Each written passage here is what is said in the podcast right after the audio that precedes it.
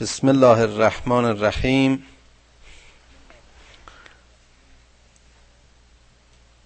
این سوره نازعات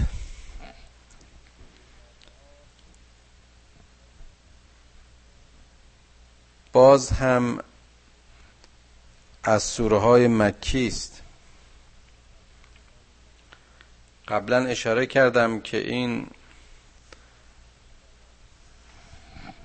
ویژگی سوره های مکی در این است که انسان رو بیشتر متوجه آخرت می‌کنه. و بحث در باب قیامت و پایان کار است. در این سوره و همطور سوره قبلی همطور که دیدیم خداوند قسم یاد می‌کنه و این قسم ها موزون محکم و بیشتر این قسم ها به پدیده ها و فرشتگان به خود انسان به زمان و همه اون چیزهایی است که بشر باعث سر و کار داره.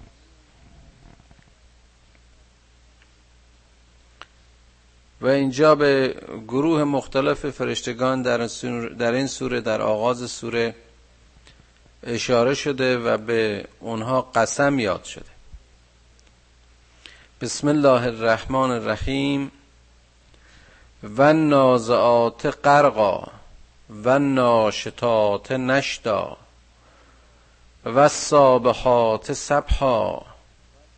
فالسابقات سبقا فالمدبرات امرا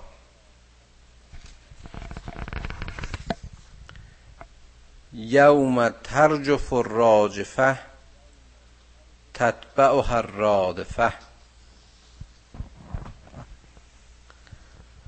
قسم به اون فرشتگانی که روح ستمکاران را به سرعت جدا می کنند قسم به اون فرشتگانی که روح آمرزیدگان را به آرامی از آنها می‌گیرند.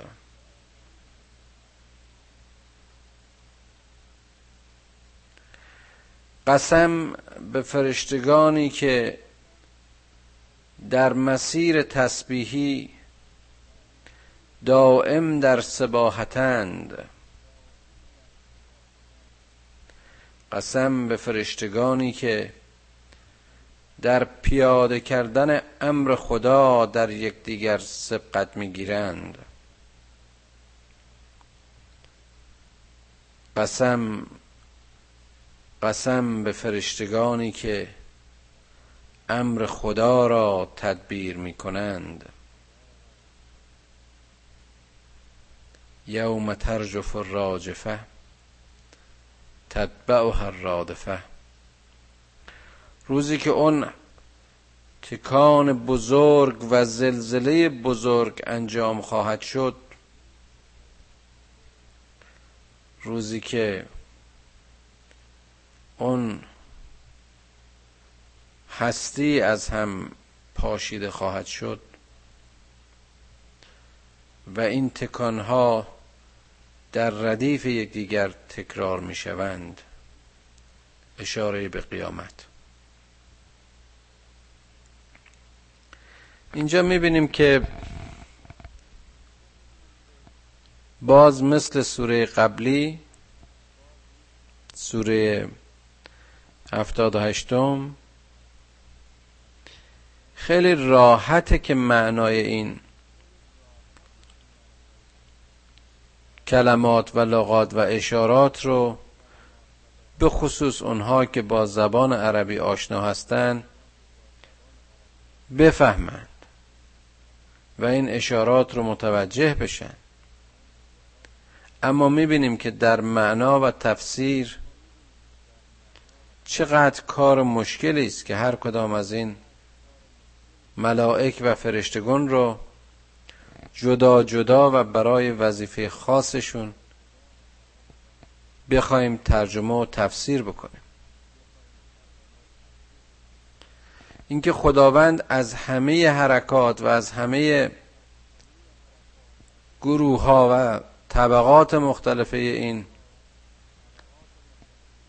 فرشتگان صحبت می‌کنه در واقع قسم به هستی با تمام محتوایش هست. از اونجا که روح انسان ها از کالبدشون جدا میشن خواه اونها که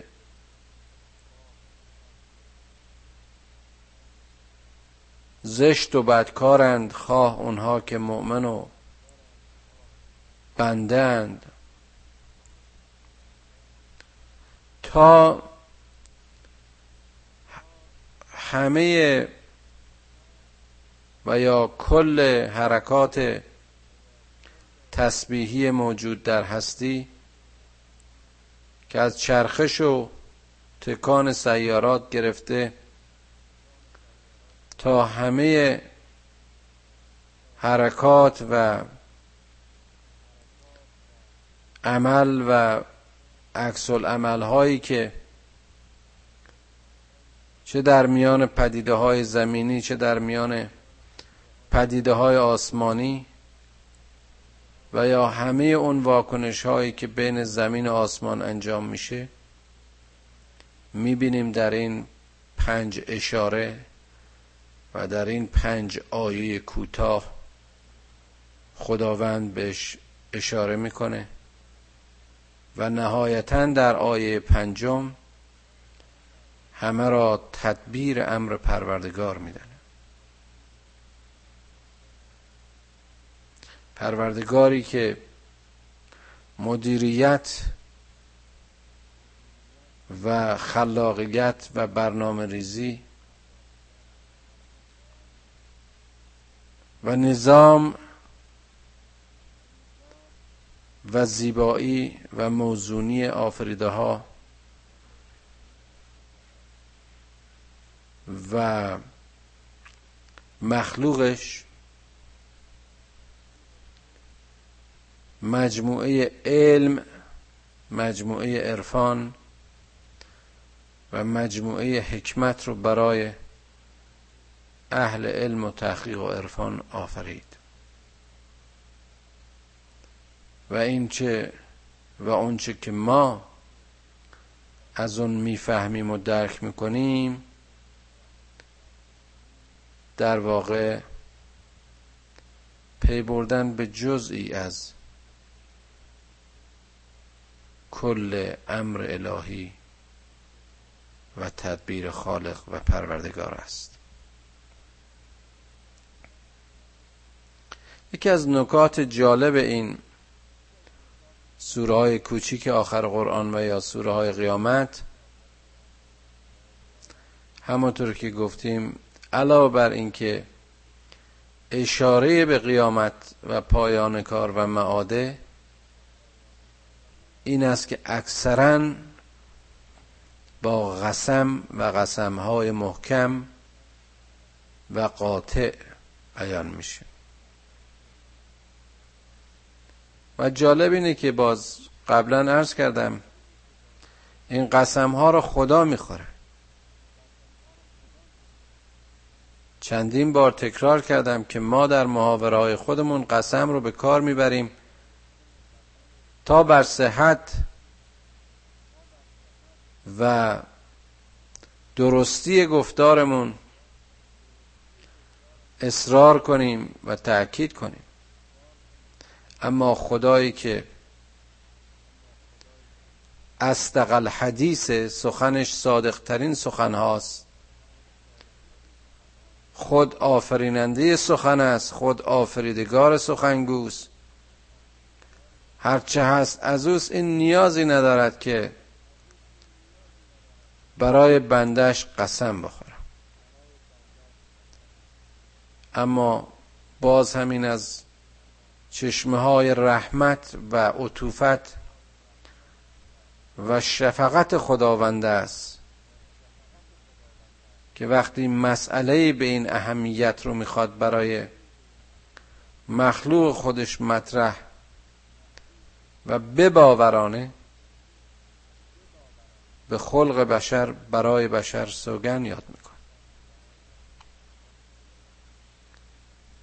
و این مسئله اهمیت این سوگندها رو داره به خاطر اینکه اگر معاد رو کسی قبول نداشته باشه اصول دیگر دین مفهومی پیدا نمی‌کنه.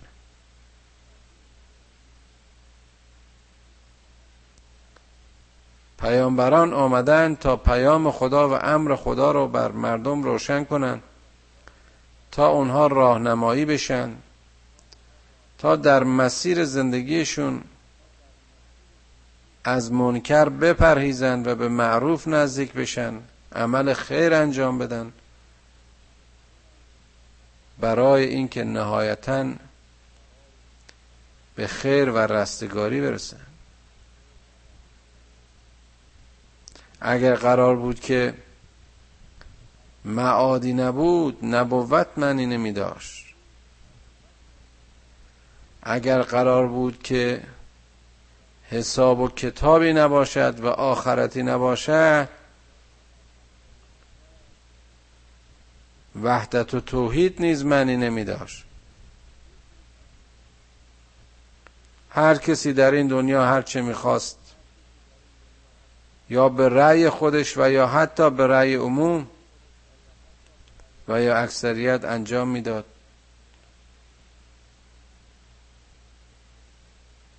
حق و باطل روشن نمی‌شد. جزای واقعی نصیب کسی نمی‌شد. لذا می‌بینیم که در اهمیت این معاد این همه سوره های مختلف در صحنه ها و تابلوهای مختلف قیامت رو تصویر می‌کنند. و خدا در واقع شدن این روز و برای تصویر کردن صحنه های اون روز بارها به انواع اشکال مختلف قسم یاد می‌کنه یوم ترجف الراجفه روزی که هر چیز به تکان در خواهد آمد.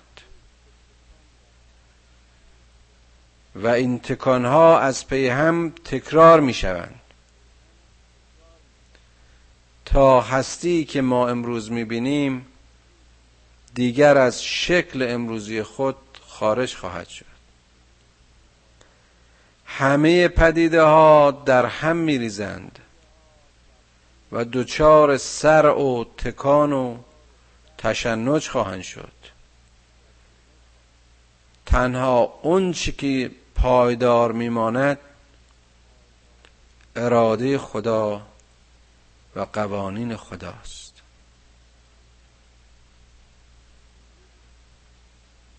قلوب یومئذ واجفه ابصارها خاشعه نکته بسیار مهمی در این دعای هست که می‌بینیم نمیگه قلوب کیها و ابصار کیها. دلهای کی و چشمان کی.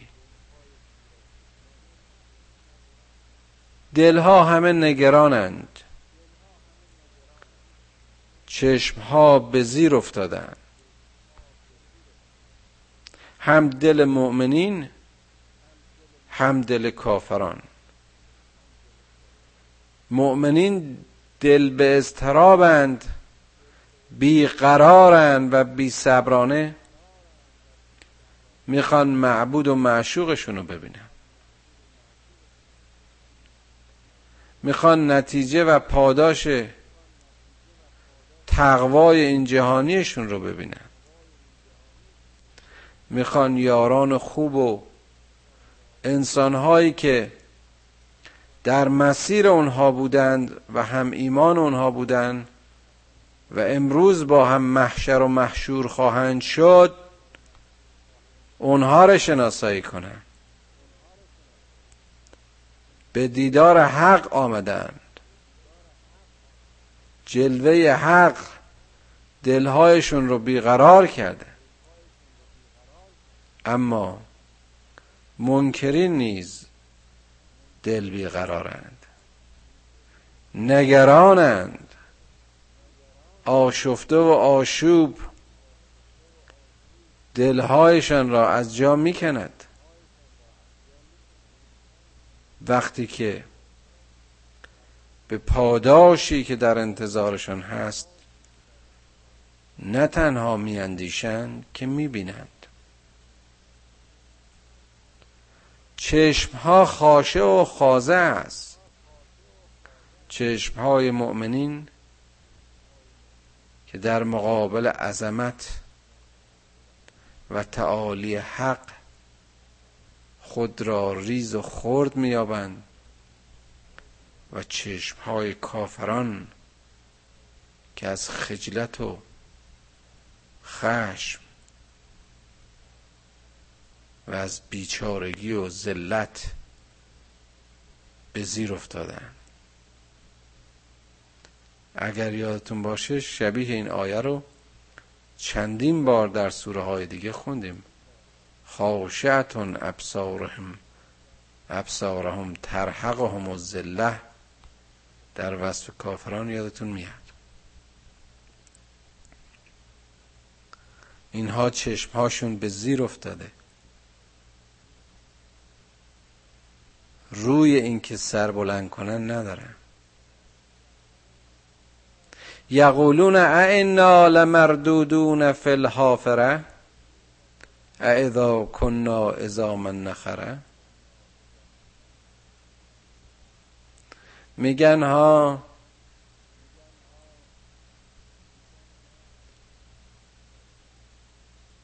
آیا ما دوباره برمیگردیم؟ آیا ما دوباره این استخوانهای پوکیده پوسیده ما جان خواهند گرفت و زنده خواهند شد. قالو تلک ازا کرتون خاسره.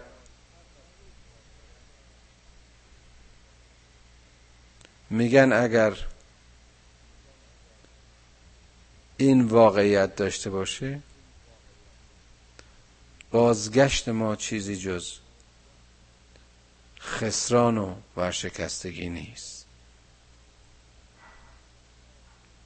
فانما هی زجرتون واحده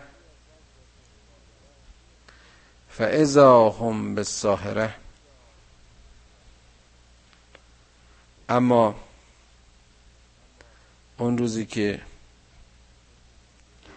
سیحه بزرگ یا زجره واحد. مفهوم این آیه رو به معانی و صورتهای دیگه در آیات دیگه قرآن چندین بار دیدیم. از جمله سیحتا واحده که خیلی تکرار شده بود در سوره های قبلی. یک فریاد ناگهانی یک شیهه نهایی. قیامت رو اعلام خواهد کرد.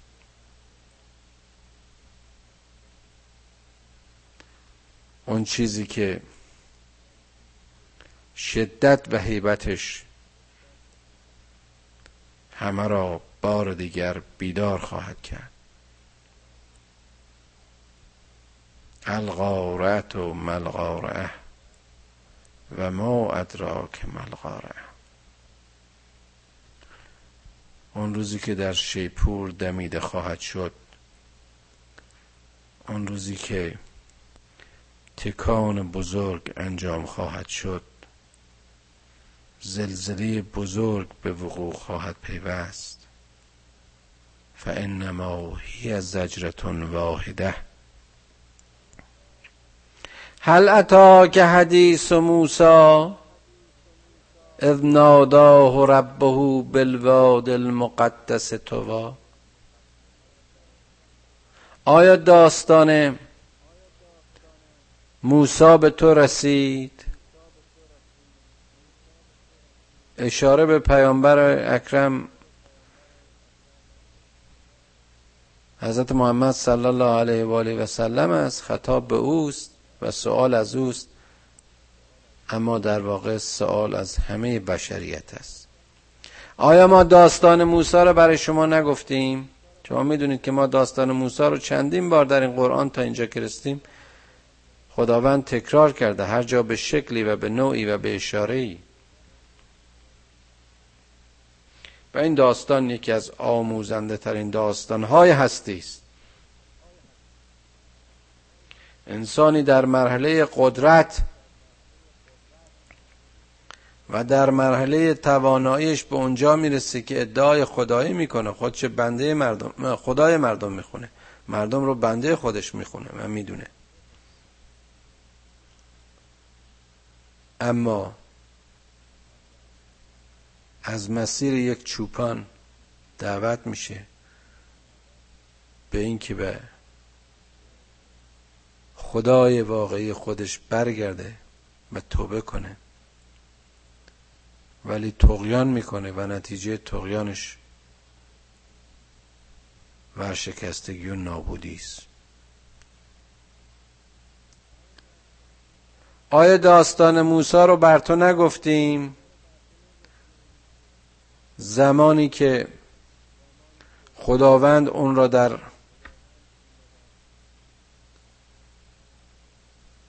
عرض مقدس خطاب کرد. در اون دره توا به موسی امر کرد اذهب الى فرعون انه تقا ای موسی ای پیامبر ما برو به سوی فرعون که او تغیان کرد. فقل هل لك الى ان تزکا چقدر جالبه. تو ای موسی به دربار این برو. به پیش این برو. و با زبانی نرم و با سخنی که شایسته پیامبرانه است و با شیوهی که شیوه رسولانه است به او بگو که می‌خوای تو رو من بخوانم به سوی پروردگار تا تزکیه و پاک بشی تا گناهانت آمرزیده بشه تا پاک بشی و در مسیر سرات مستقیم قرار بگیری. و که الی ربک فتخشا. تو رو هدایت به سوی خدایت بکنم. تو رو به امر خدا بخوانم. تا تو صاحب خشیت و خضوع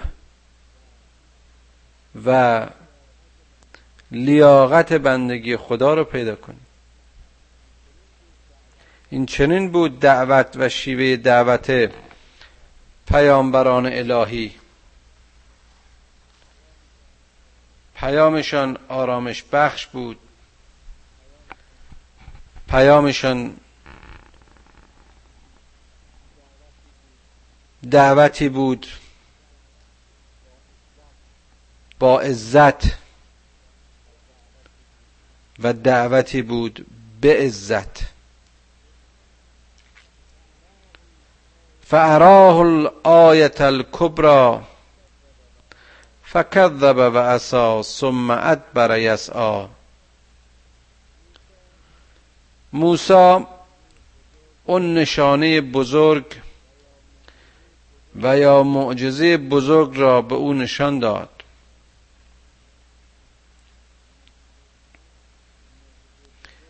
این معجزه بزرگ شاید خود موسی بود در درجه اول. اعجازی از این بالاتر می‌شد که همطور که قبلا ارز کردم فرعونی که همیشه می‌دونست که در این خانواده بنی اسرائیل فرزندی به دنیا خواهد آمد. که دمار دربار و تاج و تخت و روزگار اون رو بر هم خواهد پیچید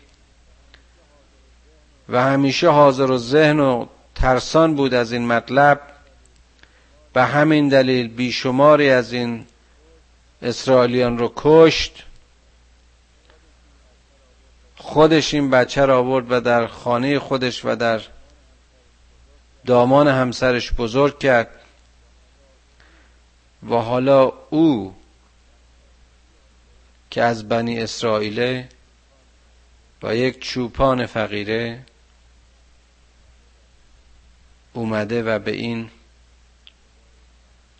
خدای زمان حکم می‌کنه و دعوتش می‌کنه که به سوی خدای هستی. و آفریدگار سجده کنه. کبر رو به دور بیندازه و بنده خدا باشه. پیامبران وجود خودشون و برگزیدگیشون از میان طبقاتی که بودن هر کدام در عصر خودشون معجزه کامل و معجزه بزرگی بودن آیا موسی غیر از این بود؟ عیسی غیر از این بود؟ محمد صلی الله علیه و آله و سلم نه این بود. اما بیشتر مفسرین این آیه بزرگ و این آیت الکبرا رو به اون دست و یا بازوی نورانی حضرت موسی نسبت میدن. که همطور که در سورهای قبلی هم خوندیم این از معجزات موسی بود که دست که از آسین برمی آورد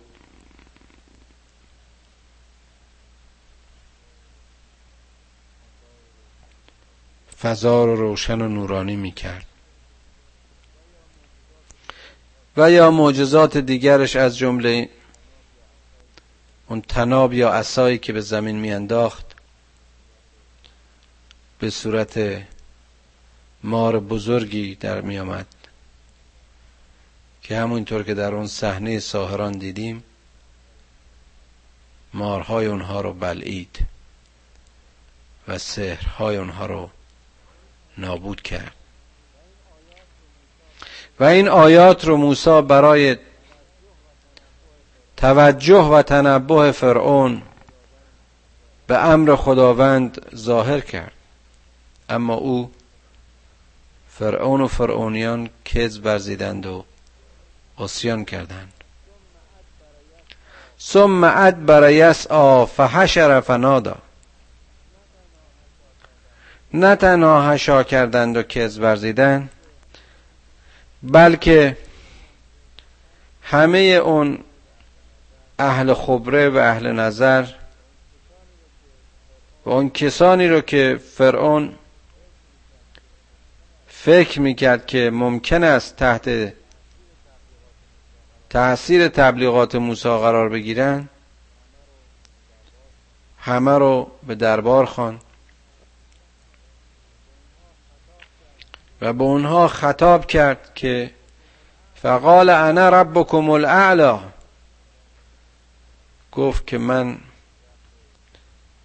رب و خدای شما هستم. من عالی ترین مقام آفریدگاری شما هستم. فاخذه الله نکال الاخرة والاولى نتیجه این کبر و غرور و خودگنده بینی او این شد که خداوند او را به وبال خود پاداش داد. زجر این دنیایش این بود که غرق شد و زجر آن دنیایش باز هم در انتظار اوست. ان فی ذالک لعبرتا لمن یخشا در این داستان در این واقعه که اینجا برای محمد صلی الله علیه و آله و سلم بازگو می‌کنه عبرتی است و یا عبرت است برای کسانی که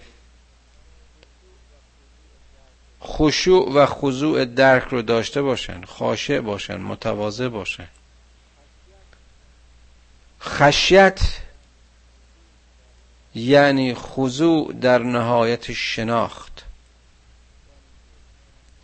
انسانی که مقام خودش رو در مقابل مقام ربش احساس می‌کنه.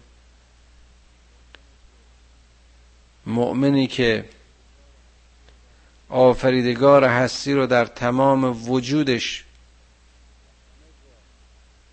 و همه جا می‌بینه و احساس می‌کنه دارای این خشیت و یا تواضع تو هم با شناخته. و داستان موسا و داستانهای نظیرش درس ها و عبرت های هستند برای چنین کسان. لمن یخشا. انتم اشد خلقا ام السماء بنا. ام السماء بناها. آیا خلقت شما پس از ذکر داستان حالا خداوند احتجاج می‌کنه. باز هم صحنه نگاری باز هم توجه دادن بشر به خودش توجه دادن بشر با محیطش توجه دادن بشر به اعمالش توجه دادن بشر به پدیده هایی که باش هر لحظه در تماس. انتم اشد خلقا ام السماء؟ بناها. آیا خلقت شما کار مشکلی است یا خلقت آسمان ها انسانی که وجود خودش درک کرده باشه همونطوری که باز در سورهای قبلی مکررن اشاره شد به ضعیفی نطفه انسان و تکاملش در رحم و چگونگی ساخته شدنش خداوند اشاره کرد. موجودی که از نظر مرگ پذیری شاید از همه حیوانات پستر باشه. توجه بکنید که نوزاد انسان اقلا یک دو سالی پرستاری می‌خواد تا بتونه شکل بگیره و بتونه راه بیفته از مادرش جدا بشه. سر پای خودش بیسته. در حالی که نوزاد پسترین جانداران اغلبشون بعد از به دنیا آمدن قادرن از مام و مادر خود و پرستار خودشون جدا باشن.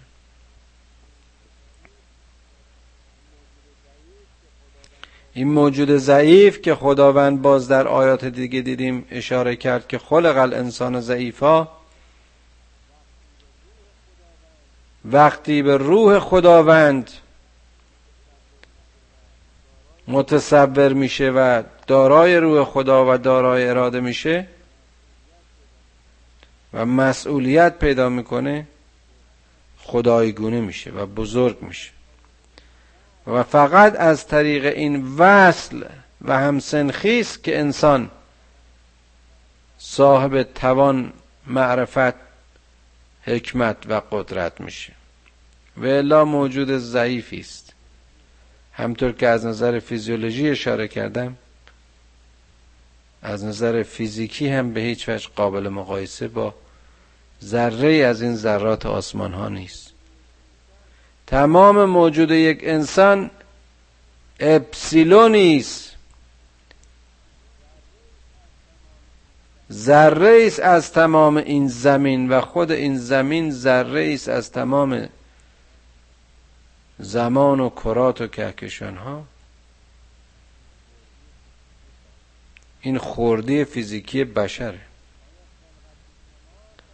آیا خلقت شما آسان بود یا خلقت شما مهمتره مشکلتره یا خلقت این آسمان ها این کرات و اجرامی که هر کدام در جای خود و در مسیر خود دائم در تلاش و حرکتند.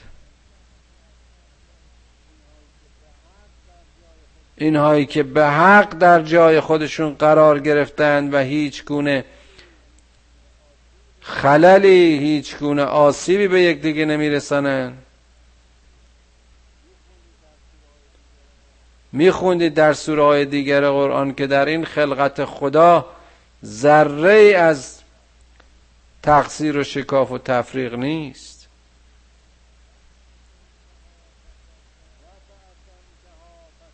رفع ها فسواها. این ستون های این آسمان های بی ستون این اجرام معلق و شناور در فضا. اینها رو کی چنان در جای خودش هر کدام را و برای فعالیت و پیاده کردن نقش تسبیحی خودشون در مدار خودش قرار داد.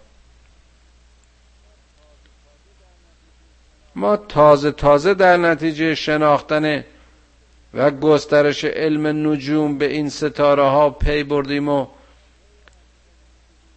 ذره از علم علوم این پدیده ها رو یاد گرفتیم. به جاذبه میان اونها متوجه شدیم. جزر و مد رو مطالعه کردیم. نقش میان قوای گریز از مرکز و قوای دور از هم نگه دارنده این کرات پی بردیم. و هر قدر که مطالعه می‌کنیم و هر قدر که تحقیق می‌کنیم عظمت این هستی و کهکشان ها برای ما عظیم تر جلوه می‌کنه. این عظمت ها رو چه کسی آفریده و چه کسی اینها رو فسواها تکمیل کرده و کامل کرده؟ وقتش لیلها و اخرج زهاها این شب را که آفرید؟ این خورشید را و شفق را و روز را چه کسی خلق کرد؟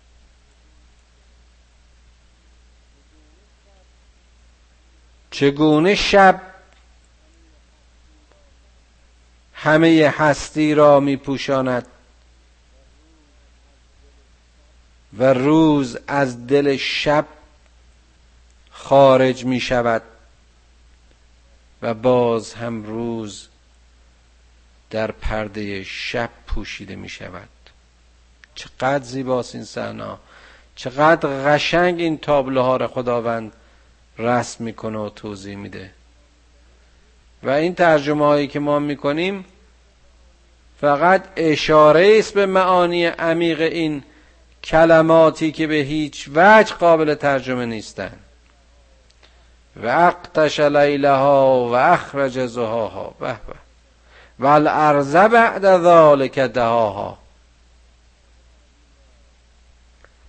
و زمین را بیش از این و بعد از این چنان مسطح و صاف گسترده و په قرار داد.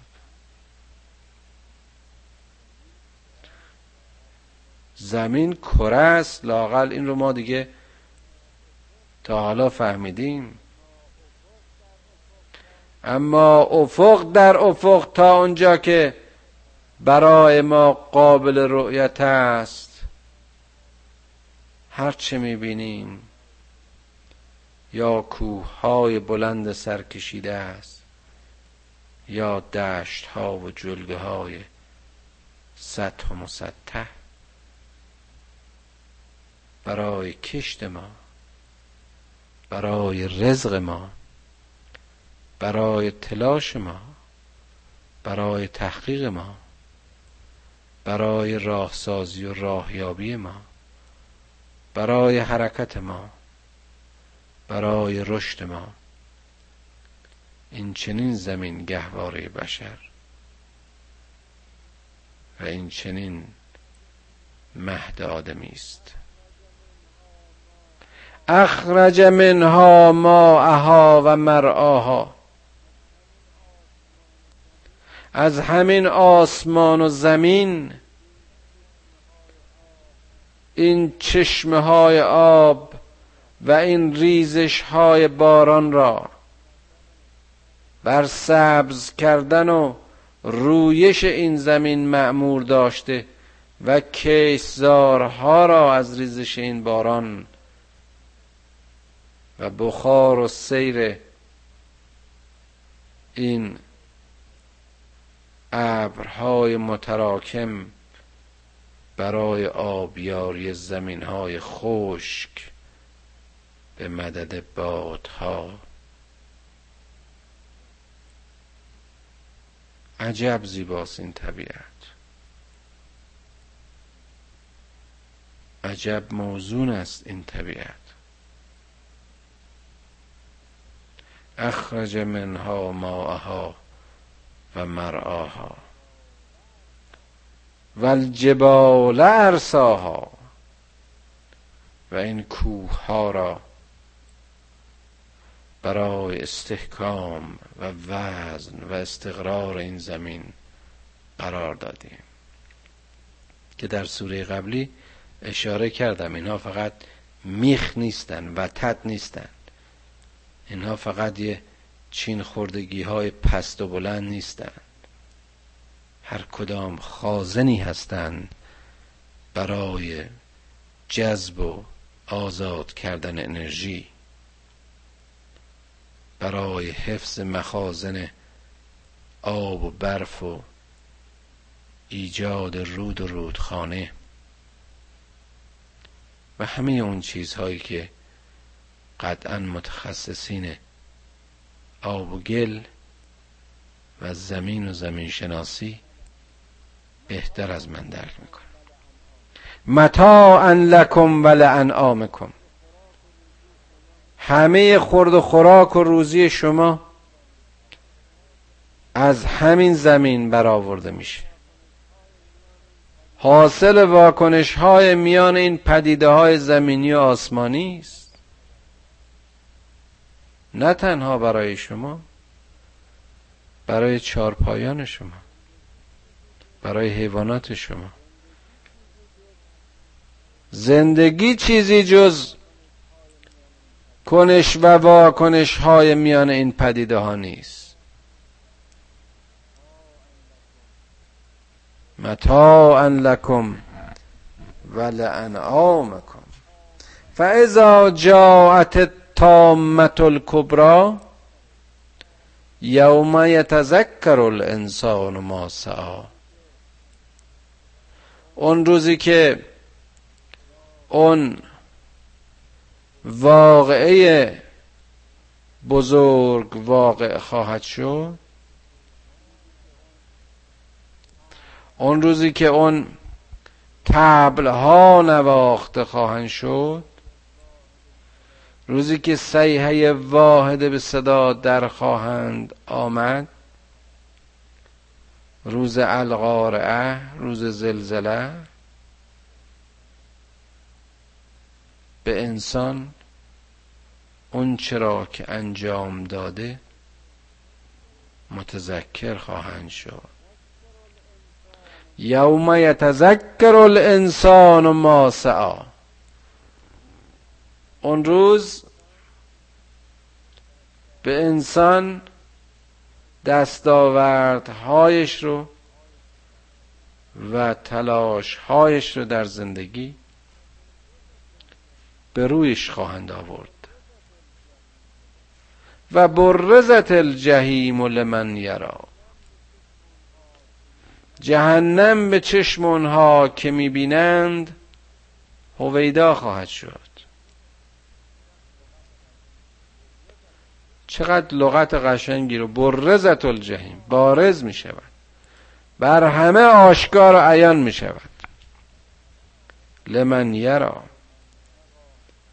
فاما من تقا و آثر الحیات الدنیا فان الجحیم هی المعوا اونهایی که تقیان کردند و پشت به امر خدایشون کردند کف ورزیدند کذب ورزیدند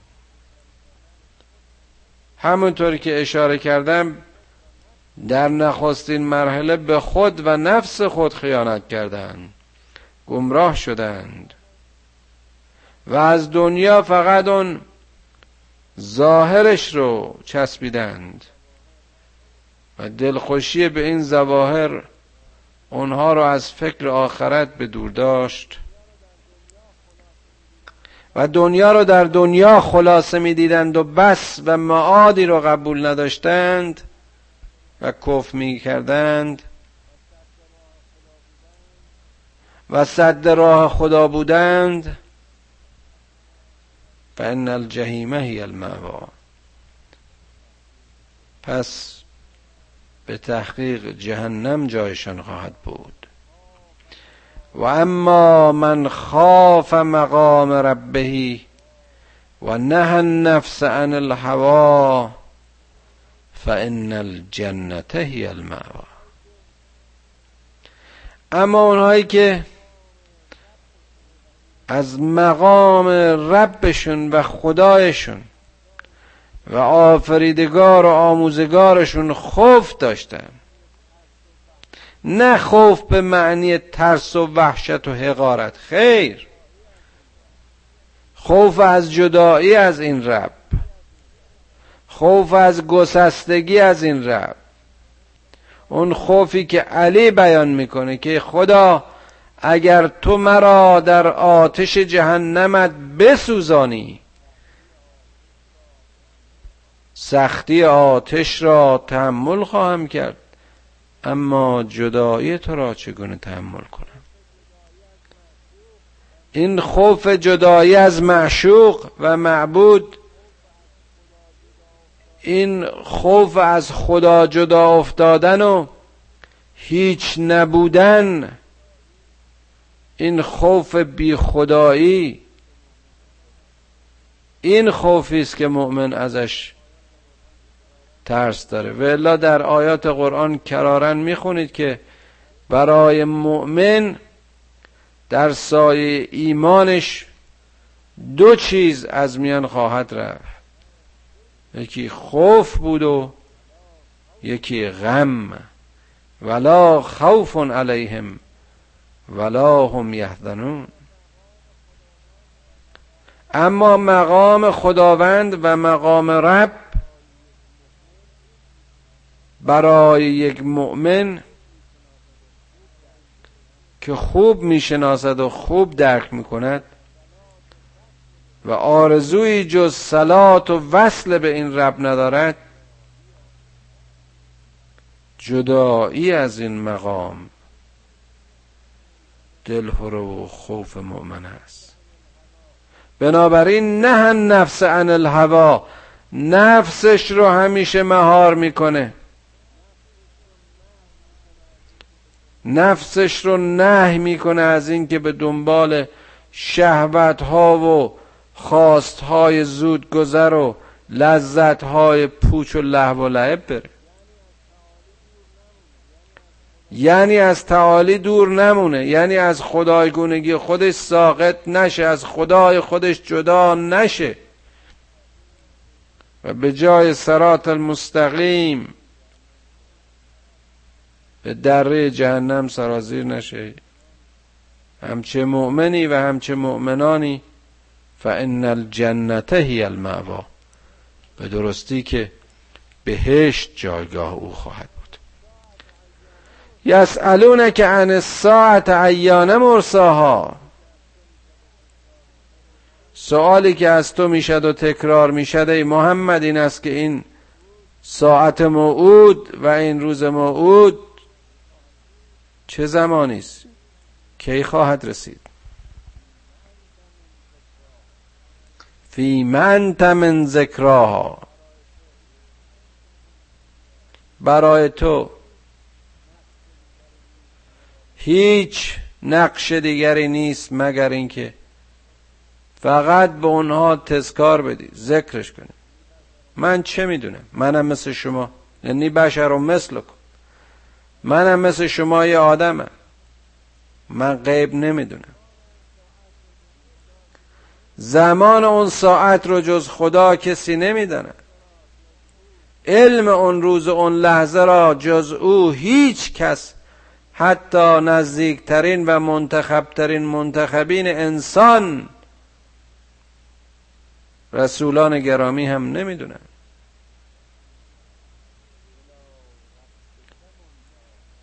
الا ربک منتهاها. اما یه چیزی رو می‌دونه. نهایتش اینه که به حال آخر راه خداست. انا لله و انا الیه راجعون. ما همه از خداییم و به سوی او برمیگردیم. منتها و پایان خط و پایان کار خداست و بس. انما انت منظر من یخشاها. به درستی که تو ای محمد. صلی الله علیه و آله و سلم. تو فقط کسانی رو انذار خواهی داد که دارای خشیت باشند و گفتیم خشیت تواضع تو با علم. تواضع تو با شناخت تواضع تو با تقوا تواضع تو با همه این خصیصه های خدای انسان است. تو فقط اینها رو می‌تونی انذار بدی. و کار تو چیزی جز انذار نیست. انما انت منذر من یخشاها که انهم یوم یرونها لم یلبسو الا عشیت او به اون روزی که اون روزی که اینها در میابند و می‌بینند که همه اون زندگی و حیاتشان همه اون زمان طولانی که به نظر اینها سالها و زمانهای طولانی می‌رسید چیزی جز یک شب و یا طول یک صبح و یا روز نیست. واقعا هم همینطوره. شما اگر عمر زمین که چرز کنم عمر زمان از آغاز خلقت رو. تا روزی که بشر به یوم واقعه و یا قیامت واقعی برسه در نظر بگیرید. فقط خدا می‌دونه. اونچه که ما تا الان می‌دونیم جز تئوری و حدس بیش نیست. اما تا حدی که علم دسترسی یافته میلیاردها سال از تولد کرات و زمین میگذره. دورانهای زمین شناسی هر کدام میلیون ها سال تخمین زده شدند. اگر این عمر هشتاد ساله یا صد ساله بشر رو حتی به امر هستی تا امروز بخوایم تقسیم کنیم چیزی نزدیک صفر خواهد بود. تصور بکنید که اگر بخواید این زمان رو تقسیم بر مجموعه زمان هستی بکنید حاصل این کسر چه خواهد شد؟